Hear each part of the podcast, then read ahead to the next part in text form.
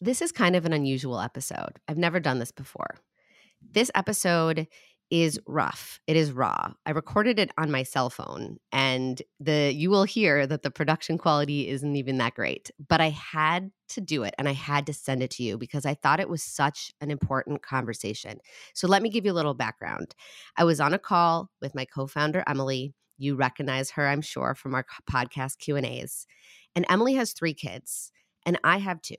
And we were literally just talking as two moms about how we were handling this very real new experience of sending our kids to school without masks starting today. And I know this is a conversation that many families are having today.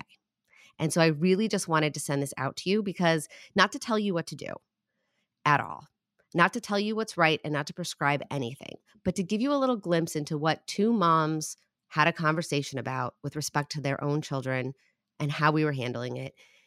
And so here is a conversation. We come at this from slightly different places, and our kids are different ages.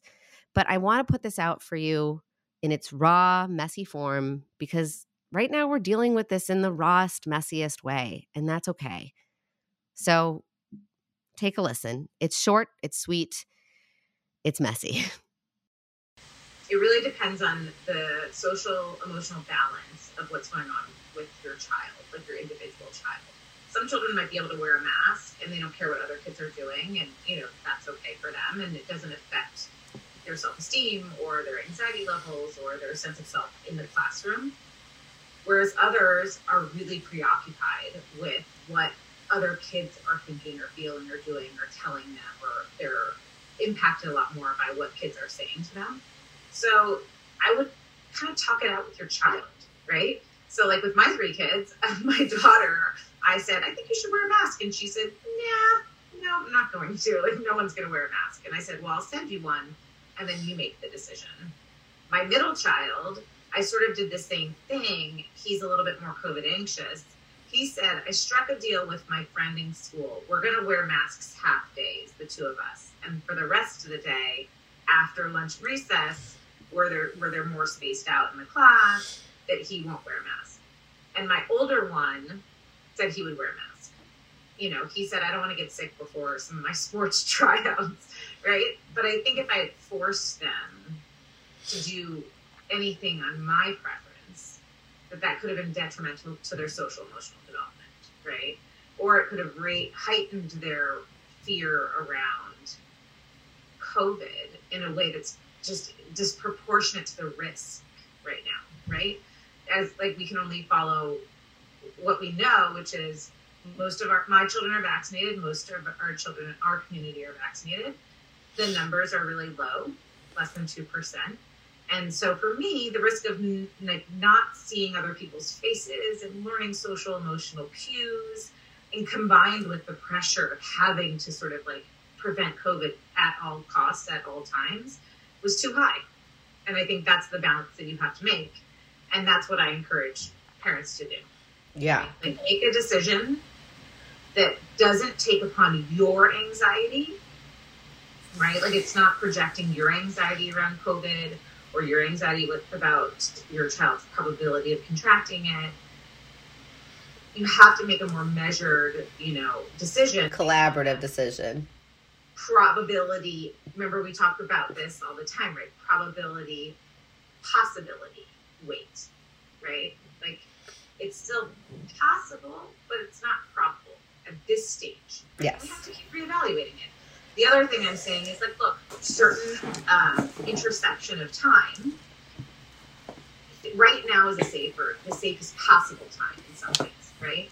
And there are risks of not being able to have social cues and seeing each other's facial interaction. So while we can, let's take them off, right? Like, let's try it because we might have to go back to masks at some point. Right. But we do want to sort of mitigate risk and not eliminate it. And we want to mitigate also the risks of social emotional impacts on children from not seeing like their teacher's face, their peers' face, and learning sort of social interaction. I love that. So I had a conversation with Ollie and Sadie last night about the same thing, right? I was like, guess what? On Monday, masks are optional at school. And both Ollie like did a happy dance. I was like, yes. And Sadie goes, Like she's kind of not even paying attention. And Ollie, and I'm like, so Ollie, how do you? So it sounds like you feel pretty good about that. What what what do you feel about wearing masks at school? He's like, I hate it. Like my nose gets runny and it gets all over my mask and I don't like it and I just can't wait to take it off. And I was like, okay. But then to me, so for me, it wasn't about managing his anxiety at all because that wasn't registering for him and he's young enough, he just doesn't care that much about what other kids are thinking about him. He's four, right? But what I was thinking could be a potential thing that would come up is okay, what is he going to do when there are other kids in the class who maybe are wearing a mask? And how do I help him build up a, a way of anticipating the fact that he actually might have to contend with confusion around how come some people are wearing a mask and some people aren't? Sure. And so we talked about that, about how um, you get to choose whether you want to wear a mask or not, and so does everybody else and everybody else's parents. And so some kids in your class might be wearing a mask, and and what will that be like, and how will you nav- navigate that, and to just sort of remind him that like everybody gets to make their choice that works for them, because I could just foresee a bunch of four year olds being like. Why are you wearing a mask? And putting a lot of attention on the kid who might be anxious or who has a family member who might be anxious or even like the risk the risk calculations don't pan out in that way for that family Yeah. and then making that kid feel self-conscious or you know amplifying things for another child and it was sadie who's two and a half and was like she literally was like i was like how do you feel about wearing masks at school she goes i hate my mask i throw it in the garbage i was like Right. You're right. Yeah, that I was like okay so i have two kids who are going to feel pretty relieved by this Yeah. And I think because, you know, we had COVID at the very beginning and have had like kind of a low health anxiety throughout this process, that's comfortable for me. Like I'm okay with that. Yeah. But, you know, I could see families where it's there's more anxiety and so the kids just have more kind of mixed feelings about not maybe they want to not wear a mask, but maybe they're worried about what that would mean. And it goes against all the communication they've been receiving about how dangerous it is to not wear a mask. So it's complicated. there's a lot of parental anxiety. The kids who are wearing ma- like, look, I've been very careful, but the kids who are wearing masks, um, oh, I have to run. The kids who are wearing masks are from parents who are very worried, and or they have a family member that's of high risk, right? Right. Like, legitimately riskier thing for them. And so I definitely I love the idea of teaching like empathy or sort of like reflective functioning, right? Like why would somebody else be wearing one when I hate mine so much, you know? Or like Right. you know, or or the kid who like likes theirs, likes to wear it, feels comfortable, like feels more comfortable wearing it, and kids are kind of tough on them because of that too. So I like the idea of like reflective functioning, expanding our thoughts about others, you know, like being empathic in that way and sort of like it it's a, comes back to a broader issue of everybody's different and everybody has different choices and like this is one of these ones that we wear like sort of outwardly, you know. Love it. Yeah. To. Me too.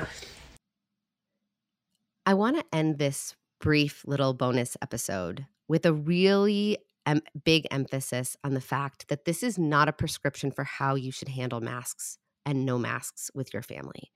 I really want to emphasize that there is no one right way to deal with or feel with masks coming off. Emily and I are two individual moms with our own reasons for doing the things that we do with our own kids. It doesn't mean that you have to do that with yours. But I also just want to help parents understand that this is what conversations can look like. And that at the end of the day, the mental health of our kids, whether they're in masks or not in masks, should be the central focus of these conversations. You know, for me in this conversation, my my interest in my focus with my kids was not on managing their anxiety because they aren't having anxiety around masks. But I did want to make sure that they are thinking about the kid who's coming to school with a mask today because there are kids whose families cannot unmask or are too scared to unmask and that's okay. And I don't and I really want my son to be able to think about the child who's coming to school in a mask today and what that might be like for that child and being able to remember that all of us at the end of the day are in this together and thinking about all of our children's mental health and how they want to feel safe in this world and at school and at home. That's how we're going to get through this.